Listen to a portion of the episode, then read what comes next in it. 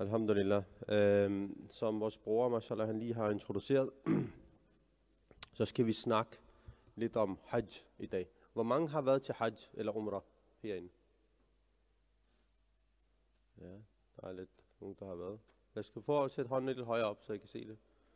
2, 3, 4. Ja, Abdul Qadir har, mashallah. Hvor, hvor mange skal til hajj? Nu? I år, mashallah. Skal I også, mashallah? Ikke jo, mashallah. Okay, må Allah subhanahu wa ta'ala acceptere alle dem, der skal til hajj. Og give dem, der ikke har været, give dem også tawfiq. Hajj, det er jo en af de her fem søjler, vi har i vores, vores din, vores religion. Øhm, og der er lidt forskellige holdninger til, hvordan øhm, hajj skal være, og om alle de faciliteter, der er derovre nu, om, om det er en god ting, eller om det er en dårlig ting.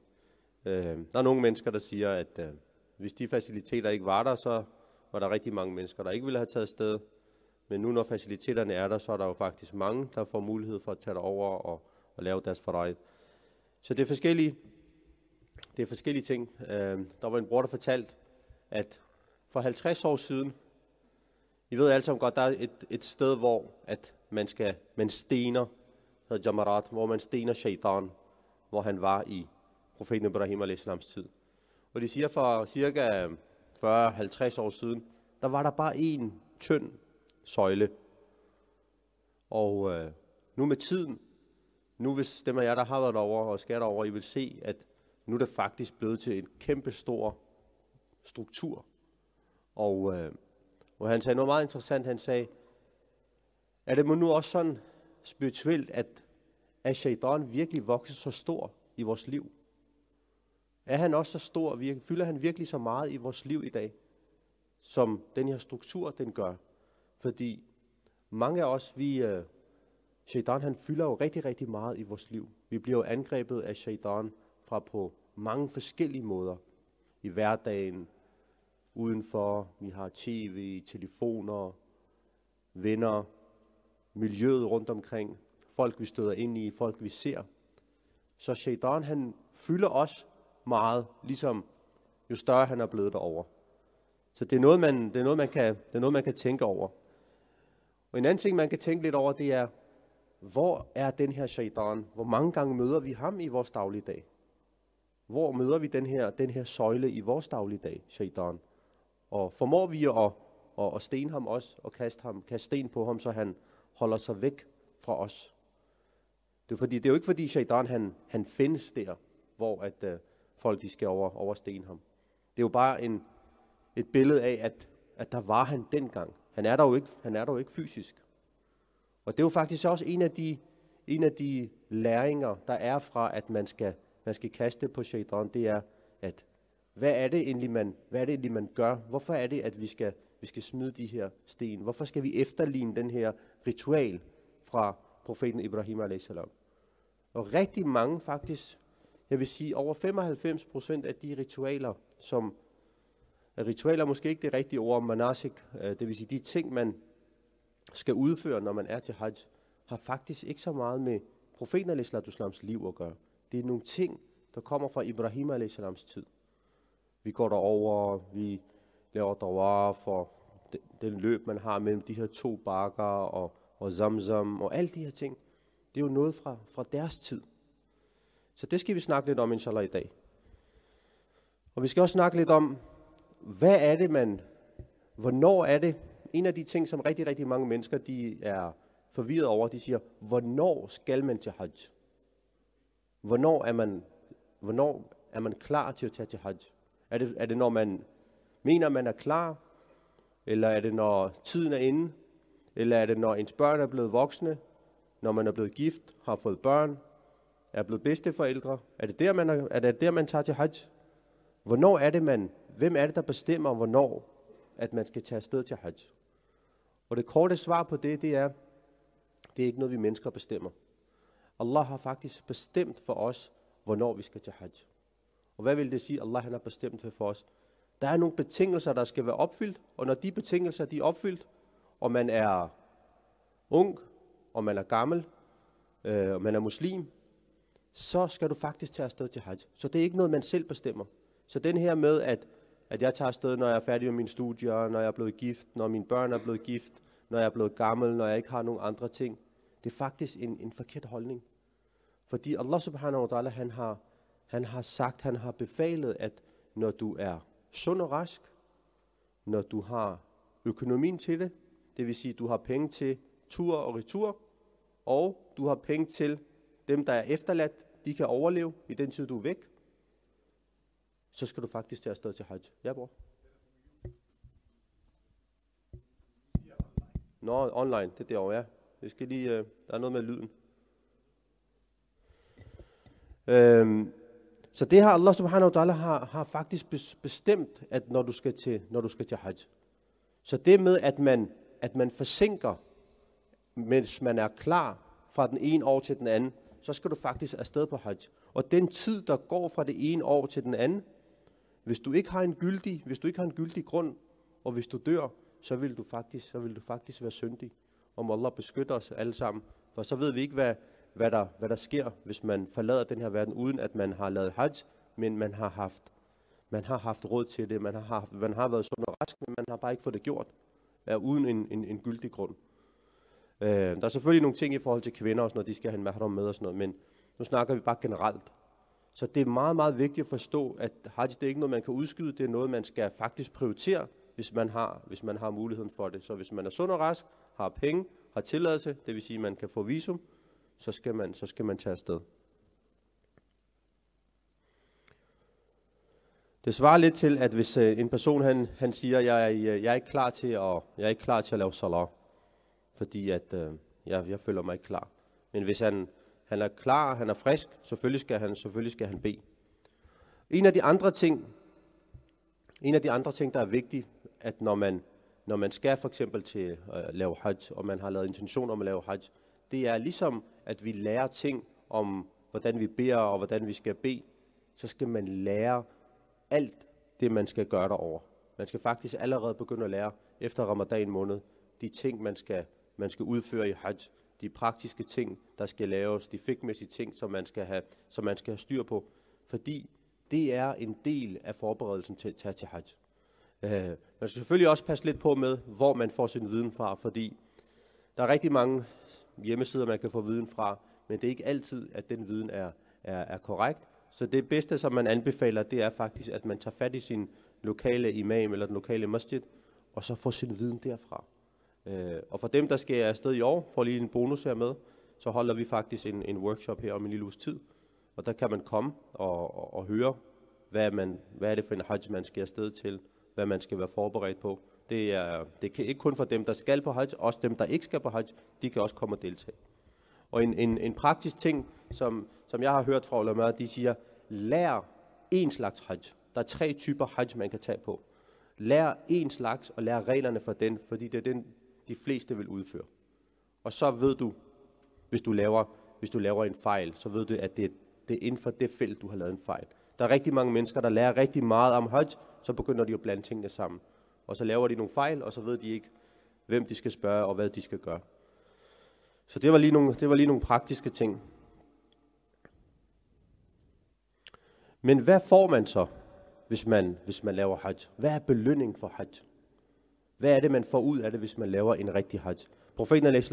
de siger i en hadith, at den person, som afholder sig fra umoralsk snak og, og behandler de mennesker, han er sammen med ordentligt og afholder sig fra beskidt sprog, det vil sige bandeord.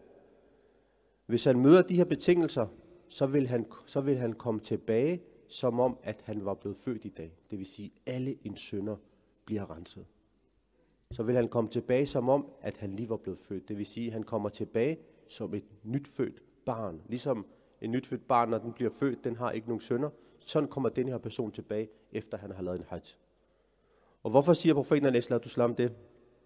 Det er fordi, at når man laver dober, og når man bliver så meget renset derover, når man er derover spirituelt, så er der ikke nogen, så er der ikke nogen sønder tilbage på din krop.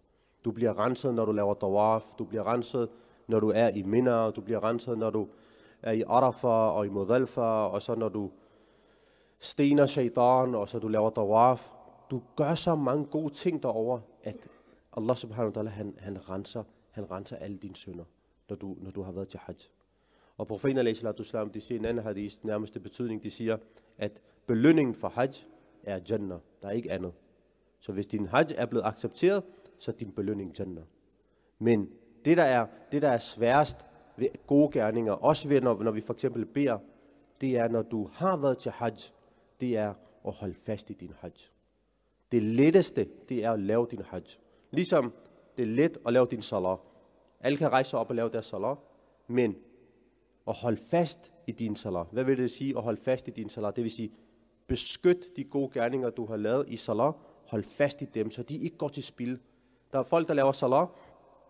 Kommer de færdige med deres øh, B og bøn og namaz, så bagtæller de en. Så snakker de dårligt om en. Så ryger din fem bønder til ham, ti bønder til ham, og når dagen er gået, så er du i minus 10 bønder. Så det er let at udføre hajj, men det er svært at holde hajj.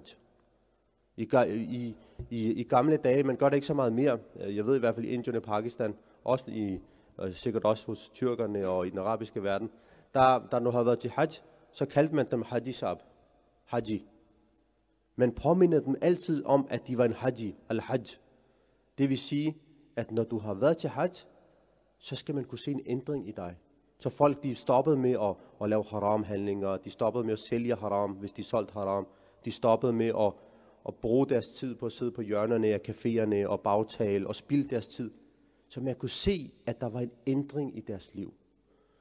Og ulama de siger, at hvis man vil se, om ens gode gerninger bliver accepteret, om det er så namaz, eller om det er så hajj, det er, hvordan er ens liv ændret efter det. Ligesom den hadith, vi lige har talt om, ikke? Profeten al de siger, at han bliver født ligesom en nyt født barn. Når du kommer tilbage fra hajj, hvis dit liv har ændret sig, det vil sige, du, du bagtaler ikke mere. Du laver dine bønder. Din risk, den er halal. Du spilder ikke bare din tid. Du er opmærksom på, at Allah subhanahu wa ta'ala, han, han har skabt dig, hvad din forpligtelse over for Allah. Så er din hajj accepteret. Det samme med din, det samme med din bøn. Når du laver din salat, hvordan ved du, at din salat den er accepteret? Altså for salat, at den bliver accepteret, det skal, det skal have en påvirkning på din hverdag. Er du mere bevidst om Allah? Er du mere bevidst om det, der sker rundt omkring dig? At du ikke kommer til at sige noget haram. Du ikke kommer til at lave noget forkert. Er du, tænker du dig om to gange, inden du, inden du siger noget? Mange har den her vane, de fyrer en hvid løgn af, bare for at gøre samtalen lidt mere interessant uden at tænke over det. Men det er, jo, det er jo løgn i Allahs øjne, og bare fyre et hvid løgn af, bare fordi man føler sig lidt uden for en samtale, så tænker man, nu vil jeg gøre mig også rigtig interessant, så fyrer man et eller andet hvid løgn af, og så tænker man, når jeg så blev samtalen lidt mere interessant. Stopper man med at lave sådan nogle ting? Er man blevet bedre til at, at give de rettigheder til de folk, der fortjener dem? Er man blevet bedre til at betale sin zakat? Er man blevet bedre til at respektere sine forældre? sin søskende, sin omgangskreds, sine venner, er man blevet et mere ordentligt menneske, også islamisk set.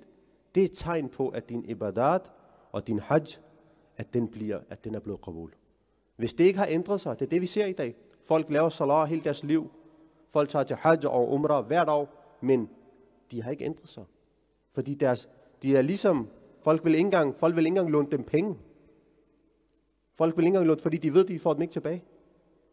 Folk vil ikke engang gå over og spørge dem om noget, fordi de ved, hvis jeg siger det til ham der, det er CNN og BBC, så ved hele byen det. De kan ikke engang holde på en hemmelighed. Det er vores, det er vores tilstand i dag. Men hvis man vil se, at ens hajj er blevet accepteret, så er det de her tegn. At hvad er, hvordan, hvordan har jeg ændret mig bagefter? Det er ligesom hvis du, du har været, du har fået en hjerteoperation, ikke? Når du har fået en hjerteoperation, efter den der hjerteoperation, din helbred skal være bedre. Du skal, du skal kunne gå lidt mere, du skal kunne gøre de ting, som du ikke kunne, før du var blevet opereret. Men hvis du stadigvæk ligger på sengen, du kan stadigvæk ikke hjælpe dig selv, jamen så har den her operation ikke hjulpet dig. Så den her operation har ikke haft nogen betydning for dig. På samme måde, når du tager til hajj, du får en nyt fødsel. Det vil sige, du er, du har fået en, du har fået en ren tavle. Ikke fordi en ren tavle, man skal ikke misforstå, en ren tavle betyder ikke, at dine gode gerninger er blevet slettet. Dine gode gerninger er der også.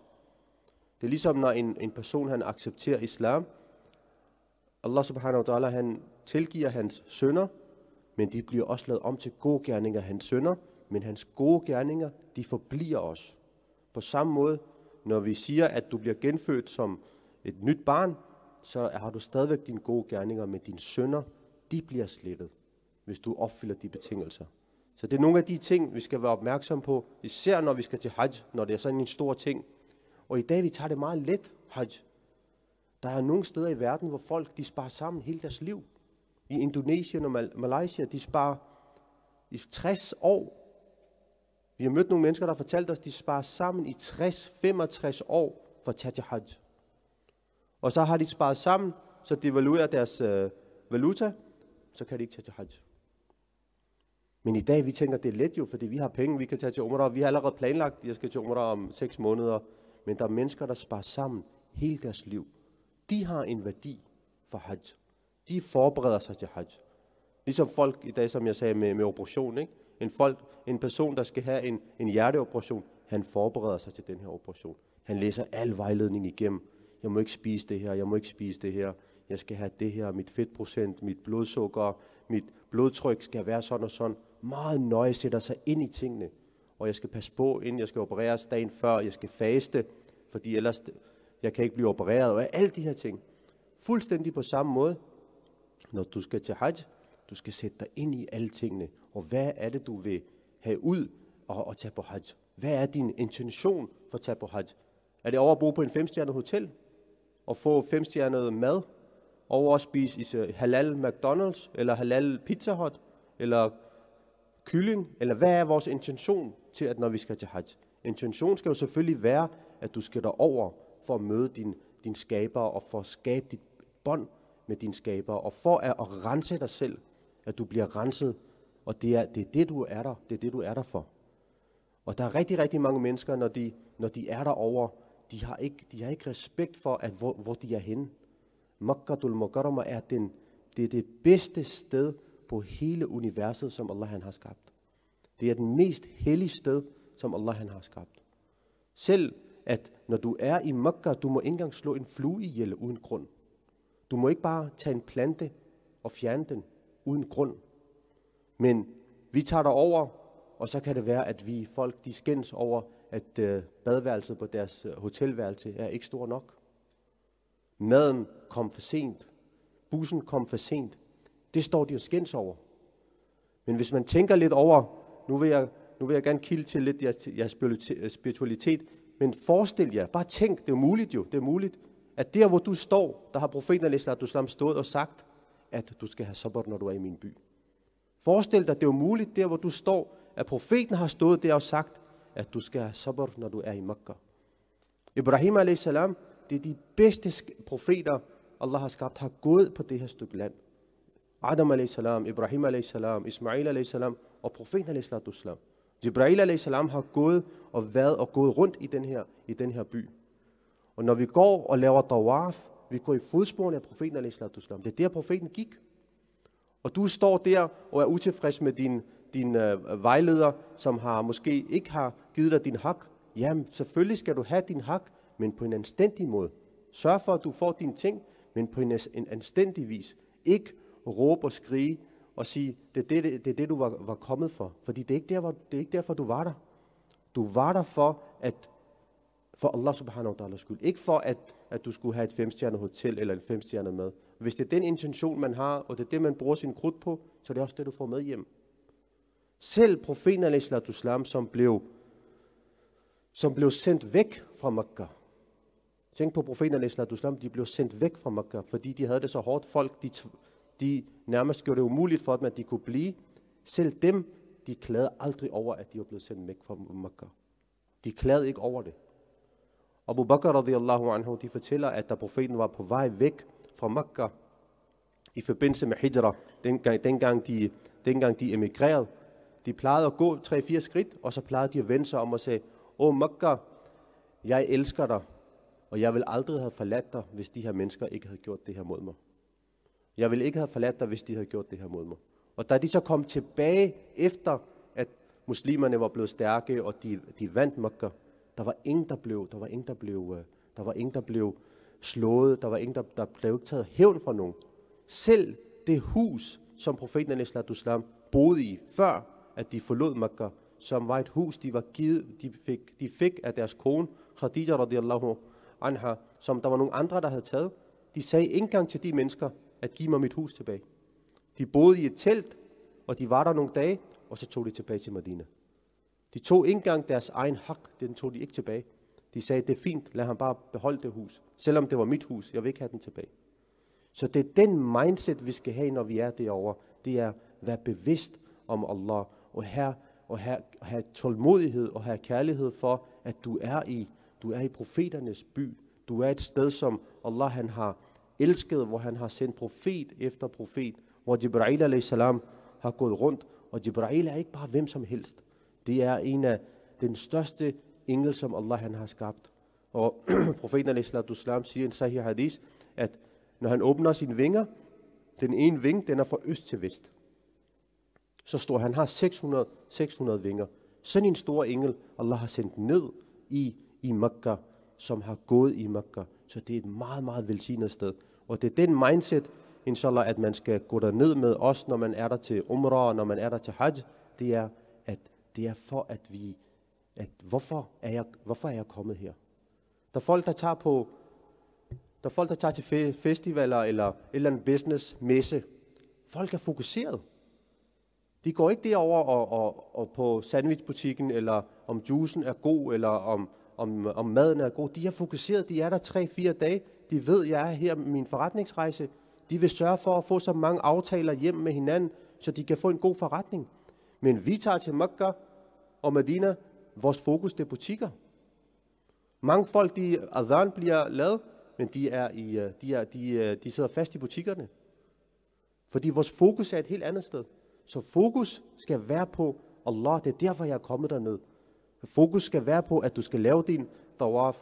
Folk har svært ved, I vil se, inshallah, når I kommer derned. Folk går rundt og laver tawaf, men de tager, de tager billeder. For hvis tawaf tager lidt længere tid, folk er i konkurrence med hinanden, siger, jeg lavede min tawaf på 45 minutter, den anden siger, jeg lavede på 30 minutter. Men det er derfor, du er dernede, om din tawaf den tager 10 timer. Alhamdulillah, du får lov til at være i Allahs hus og gå rundt og lave dua i 10 timer. Det er derfor, du er der. Folk har lavet aftaler om, at vi skal over spise, så vi skal lige lave hurtigt tawaf. Men det er ikke for at spise, du er der. Det er måske sidste gang, du får lov til at være der. Og det er et velsignet sted, men det er der, du skal bruge din tid. Så dem af jer, der har telefoner med, selvfølgelig skal man tage en god ting at tage telefonen med, hvis man vil lave en aftale, men behold den i jeres lommer. Sluk den, og så tænd den efter, I er kommet ud af masjid, I har lavet jeres tawaf. Fordi, som ulama, de siger, at shaitan, han er også meget stærkere i Makkah. De ældre, de siger, shaitan, han er også meget stærkere i Mekka. Derfor, vi har simple ting, som man kan godt leve med herhjemme, de bliver svært derovre. Fordi hver gang I skal ind til haram, haram det er i Makkah, så skal I faktisk igennem nogle butikker. Og mange de bliver fanget allerede der i butikkerne. Men det er ikke det, der skal være fokus. Fokus skal være, fordi Allah han vil teste os. Der er test alle steder. Allah subhanahu wa ta'ala, han siger i Koran, han siger, tror I, at jeg vil give jer Jannah uden at teste jer? Der er også test for os. Alle profeter, de blev testet. Og den historie, som hele Hajj er baseret på, Ibrahim a.s. og Hazrat Hajar og Ismail a.s., det handler kun om test. Hvad sker der med deres test? At Ibrahim a.s. han, han forlader dem i Mekka. Han forlader dem og siger, Allah skal nok tage jer På det tidspunkt, der findes ikke noget. Der var intet. Det var, det var, det var en ørken. De forlader dem, og de går. Og Hajar, Hajar radiallahu anhu, hun sidder og ved ikke, hvad hun, hvad hun skal. Og så begynder hun at løbe frem og tilbage mellem Safa og Marwa, de her to bakker. Og Ismail a.s. de er, de er tørstige. Men når I kommer derover, I ser det der grønne lys, det med jer, der har været derover, det er der, hvor de løb. Så den, fra den ene høje slette til den anden, så de kunne måske se nogle mennesker, der gik forbi, så de kunne få noget hjælp. Men der er også en lektion i det her for os. Ved I hvad det er? Det er deres tawakkul, deres tillid til Allah. De ved, de sidder i en ørken, men hun gør alt, hvad hun kan. Alt, hvad der er i hendes magt, det gør hun. Og så beder hun til Allah. Han siger, oh Allah, jeg er her. Der er ikke nogen til at hjælpe mig, men jeg har gjort, hvad jeg kan. Så hun løber fra den ene side til den anden side og kigger, men der er ikke nogen, der er ikke nogen mennesker. Men efter at hun har gjort det her, så kommer der hjælp fra Allah. På samme måde i vores liv, nogle gange, når vi, når vi oplever noget, vi tænker, hvorfor sker det her med mig? Hvorfor får jeg ikke det her? Hvis Allah vil, så skal han nok give mig det. Men vi skal gøre den indsats, der ligger i vores hænder. For eksempel, hvis man ikke kan finde arbejde, eller man, man, er, man ikke er god til nogle ting, men gør det, som du kan, og så bed Allah om hjælp. Og sørg for at lukke din bil, lås din bil, luk dine ruder, og så håb på, at Allah han, at den ikke, der ikke bliver begået teori i den. Men hvis din, dør, hvis din vindue er åben, din dør er åben, og du siger, Allah skal nok beskytte min bil. Døren til huset står åben, vinduerne står åben, du tænker, Allah skal nok beskytte mit hus. Selvfølgelig, Allah han er i stand til det, men Allah har også en sunnah, Allah har også en måde at arbejde på. Det er, at du skal gøre, hvad der er i din magt. Og Hazrat Hajar, de gør, hvad der er i deres magt. Når de har gjort det, så kommer hjælpen fra Allah. Så kommer, så kommer Zamzam. I alle sammen har hørt om Zamzam. Ja, så kom, det er der Zamzam den kom. Og, og kilden af Zamzam den kom. Og så en lang historie, inshallah, den skal vi tage en anden gang. Fuglene kom, og så der kom en anden, en stam kom forbi, og, og de begyndte at bo der, og så Ismail a.s. blev gift i den her stamme, og så voksede familien derfra øh, frem til i dag. Øh, der findes stadigvæk nogle mennesker fra deres familie i Mekka, men det er, det er, en, anden, øh, det er en anden historie. Og Zamzam, det man skal forstå med Zamzam i dag, rigtig mange af os, vi tænker, Zamzam, det er bare altså, det, det hellige vand. Så, alhamdulillah, selvfølgelig er det hellige vand. Men profeten al-Islam, de siger i en hadith, Zamzam gør det, som du drikker den for. Hvad vil det sige? Det vil sige, den intention, du har, når du drikker Zamzam, Allah han giver dig det. Så det er ikke kun helbred. Mange tænker, der er helbred i Zamzam. Det er der også. Det er der sikkert en stor del, der er. Men Zamzam er også, hvis du for eksempel har økonomiske problemer. Ha' den intention, når du drikker Zamzam.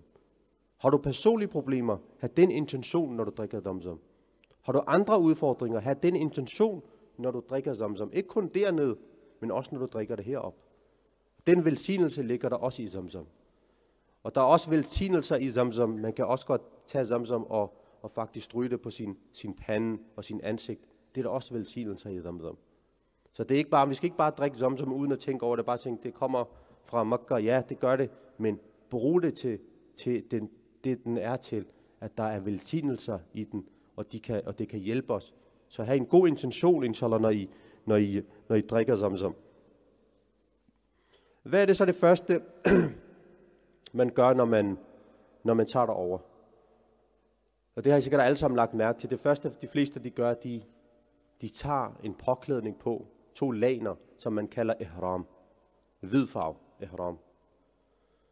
Hvis man ikke har hvid, så kan man vælge noget, der er lidt off-white, men mange de har hvid. Og hvad er det så, det skal minde os om, når man tager ihram på? Ihram på, det minder os om, når vi forlader den her verden, vi skal have guffen på. Når vi har guffen på, den vil også være hvid. Så det er det første, at ihram, det skal minde en om. Du må ikke engang have underbukser på, mændene. Der er andre regler for kvinder. Så du er helt bar. Du har den her ihram på. Og det er også sådan, når du dør en dag, det er også sådan, du vil forlade den her verden. Og du kommer derover, der ingen, det alle sammen ligner hinanden. Alle mænd har ihram på. Ham der, den store gangster fra sit område, den store chef fra sit firma, sin store mand, som alle kender til. Der er ingen, der kender ham der. Der er flere hundredtusind mennesker, der er i gang med at cirkulere rundt om gravbanen. Der er ingen, der ved, hvem du er. Du er bare et nummer. Og det er det, som Hajj skal vise dig. Og det er det, som Allah han vil gerne vise dig, at du er bare et nummer. Du er, du er ikke noget. Det du går rundt og tror, at jeg er den her store mand, jeg er fra den her familie, jeg har rød pas, jeg har grøn pas, jeg er fra det her land, jeg er sort, jeg er gul, jeg er høj, jeg er smuk. Nej, derover, om du er konge, eller om du er slave, alle sammen er lige. Om du har mange penge, du har få penge, alle sammen er lige. Det er det, som øh, Gaffan og Ihram fortæller os. Du må ikke engang have parfume på. Fordi, lad os nu sige, at du er en rig mand, så kunne du have en meget, meget dyr parfume på. Så kunne man måske dufte og sige, okay, ham der, han har ud, eller han har en meget, meget dyr parfume på. så det her det er en rig mand. Nej, du må ikke gøre noget som helst. Alle sammen ligner hinanden, og de har de her hvide klæder på. Og det er for at vise os, prøv at høre, at det her, det er, det er dig. Det er det, det, er det, der er din værdi. Ligesom vi har ihram på. Og så går du rundt sammen med alle de andre, og du laver din dawaf. Der er ingen, der kender dig. Du kan være meget, meget heldig, hvis du møder nogen, du kender. Selvfølgelig kan man møde nogen, hvis man er i en gruppe sammen. Men ellers, du er ikke noget.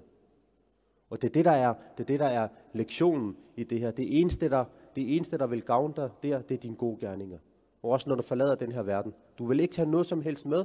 Det eneste, du tager med herfra, det er dine to gerninger. Dine gode gerninger, som du, du tager med. Og det, det er det eneste, der vil. Det er det eneste, der vil hjælpe dig. Din status, din familie, dine penge, dit arbejde. Alt det, det vil blive her. Og det er det, man skal, det er det, man skal reflektere over, når man er, når man er dernede. I stedet for alle mulige andre ting. Det er, hvorfor er det Allah subhanahu wa ta'ala, han lige har bestemt, at jeg skal tage den her påklædning på, og jeg skal gå rundt sammen med de her mennesker. Efter du har lavet din, efter du har lavet din, øh, din, øh, din dawaf, og faktisk, når man er, det er faktisk også en, en, en vigtig pointe for alle dem, der skal derover, det er, når man er derover, efter fardsalah, du ved, efter de obligatoriske bønder, når man har lavet dem, den største tilbedelse, når man er i haram, det er at lave tawaf. Så glem jeres nawafil og alle de her bønder. Brug tiden på at lave tawaf. Det er den, det er den største tilbedelse. Hvis man ikke kan det, det, er også, det giver også belønning at sidde og se på garbaen. Det får du også belønning for. Bare sid og kig på garbaen. Hvis du er træt, sid og kig på garbaen. Og det er derfor, at hvis I kigger på den måde, ser på den måde, som Dawaf og Hajj er delt op på, der er pauser imellem. Der er pauser efter, du har lavet Dawaf. Du skal lave din to rakat, to rakat nafal. Så du reflekterer over, hvorfor er jeg kommet her? Hvad er, det, jeg, hvad er det, jeg vil med min tid? Hvad er det, jeg gerne vil have tilgivelse for? Så du reflekterer, så man skal ikke have travlt, så du reflekterer over de her ting. Efter det, så kan man tage over og drikke zamzam. Hold en lille pause, gå over og drikke lidt zamzam. Og da jeg vi fortalte om, at Ismail a.s., da de slog deres hæle på jorden, og Zamzam kom op, det første, der skete derefter, det var, at fuglene begyndte at komme. Fordi fuglene, du ved, de har sådan en ultra, uh, ultrasound-bølger. De kan, de kan godt fornemme, hvor der er vand. Så der, hvor der er vand, der vil der være fugle. Men læg mærke til dem, der har været derovre, og dem, der skal derover, I vil stadigvæk finde fugle derovre i dag. Der er fugle derovre, især når man, når man laver salat, så kan man virkelig fornemme, at der er fugle, der flyver rundt derinde. Så de, de, har, de har været der siden, at fuglene er der. Efter man har, efter man har taget den her damsam, og tager det stille og roligt, og, og kører videre derfra, så skal man over og lave den her Safa Marwa. Så går man over og mellem de her to, to bjerge, to bakker, hvor at Hazrat Hajar, radiallahu anha, hun løb rundt for at Ismail a.s. Den historie, jeg nævnte før. Og det er også, vi, vi imiterer faktisk det, hun gjorde. Og hun var ikke nogen profet. Hun var en profetens mor. Men prøv at tænk på, hvor meget Allah subhanahu wa ta'ala, han har kunne lide den her handling, at han har bevaret den i Koranen. Og uden Safa og Marwa, som ikke er engang en profets handling, uden Safa og Marwa, der er ikke nogen umrah. Uden Safa og Marwa, der er ikke nogen hajj. Det er, en, det er en betingelse for, at du laver din umrah og du laver din hajj. Det er, at du skal lave den her, du skal løbe mellem Safa og Marwa og gå mellem Safa og Marwa. Uden dem, din hajj er ikke accepteret. Men der ligger også en lektion i os i den her Safa og Marwa. Og det var det, jeg, det var det, jeg snakkede om før. At have tiltro til Allah i vores, i vores dagligdag, i vores situation. Prøv at tænk på, når vi tager ned, vi har penge, vi har lærer, vi har det hele. Der er alt til vores rådighed. Stadigvæk folk er nervøs. Hvad sker der med mig, når jeg er derovre? Men tænk på, i deres tid, for flere tusind år siden, ikke noget som helst. Selv i profeten Islams tid, det var hårdt dengang. Men folk, folk tog afsted. De havde, de havde tillid til Allah, at Allah subhanahu wa ta'ala, han vil, han vil beskytte dem, og Allah han vil hjælpe dem. Det er derfor i dag, vi har meget, meget svag i mørn, fordi vi har så mange falske forhåbninger, vi har forsikringer, vi har det ene, vi har det tredje, vi har det fjerde. Så hver gang vi kommer lidt ud fra vores comfort zone, så begynder vi at, så begynder vi at blive bange. Men Men, men historien af, af Safa og Marwa viser os, at hvis du har tillid til Allah, og du gør din bedste, Allah subhanahu wa ta'ala, han, han vil hjælpe dig. Allah han siger i Koran, dem der har tillid til mig, og gør det som jeg siger, jeg vil hjælpe dem af nogle veje, som de ikke engang havde forestillet sig, at de kunne få hjælp. Jeg vil åbne nogle døre op for dem, som de ikke engang anede, at de var der. Når du har, når du har tillid til, når du har tillid til Allah subhanahu wa ta'ala.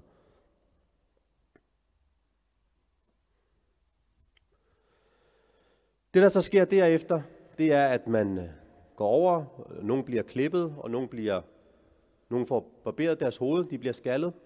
Og det er sådan en meget øh, praktisk, øh, praktisk ting, og der er også, subhanallah, rigtig mange mennesker, især unge mennesker, der har et problem med at blive klippet skaldet. Og dem vil jeg bare sige en ting til. Når du står der, ikke, så tænk over, hvem elsker du mest? Hvem elsker du mest? Er det Allah, eller er det dit hår, som vil gro ud igen om en måned? Selvfølgelig, du må gerne, der er også, det er også til at blive klippet, men det er bedre at blive klippet helt skaldet. Men sørg for at få det gjort. At, at blive klippet skaldet, fordi det er det, det, du får mest belønning for. Og det er derfor, du er der, for at du vil, at du vil øh, så du får noget ud af, det, af din, din hajj. Når du så har lavet din, når du så har lavet de her ting, så det er den første umrah, du har lavet, og så, kommer din, så starter din hajj bagefter. Så den 8. så begynder folk at tage til, til Mina. Og jeg vil kort fortælle lidt om Mina. Mina, det er der, hvor du tager faktisk dagen før, at du skal til Arafah. Det er der, hvor du skal overlæse læse hajj. Og tiden i Mina, det er der, hvor folk, rigtig mange mennesker, de også bruger tiden på, hvilken telt de bor i, hvad skal de lave. Så sidder de og snakker, og de sidder og spiser. Men de der 24 timer, som Allah han har givet os i Mina, det er nogle af de vigtigste 24 timer. Det er der, du skal forberede hele din hajj. Fordi den 8. der er din hajj, den starter. Der starter din hajj. Det er der, du skal forberede dig. Brug tiden på at skrive ned, hvad er det, du vil have ud af det her. Det er der, du skal lave, det er der, du skal lave din forberedelse. Ligesom jeg snakkede lidt om tilbage til den her operation. Ikke? Du, skal have, du skal forberede dig til din operation. Her skal du forberede dig til din spirituelle rensning. Så når du er færdig med de 4-5 dage, 5 dage så, er du, så er du genfødt. Lav dhikr og tænk over, hvad er det for nogle fejl, du har lavet i dit liv. Har du lavet noget haram? Har du tjent noget haram? Har du gjort nogen fortræd? Lav Allah dhikr og bed Allah om dob og bed om tilgivelse. Lav doba, når du er, når du er i minder. Og hvis du bruger din tid fornuftigt, du forbereder dig mentalt, du laver din doba, du laver dhikr, du beder Allah om tilgivelse, du beder Allah om hjælp, næste dag, når du skal til Arafah, så vil du være en helt anden person. Rigtig mange mennesker, det vi ser derovre, når de tager over i minder, de tror, de er kommet på ferie. de leder efter deres slætninger, som er kommet fra Pakistan eller Tyrkiet, og de har også fundet ud af, at de er kommet her. Måske i deres liv, de har aldrig besøgt dem, de har aldrig sendt dem 500 kroner, men dernede, det hele det handler om, det er deres slætninger, der er kommet fra deres hjemland. Lad være med at bruge tiden på det.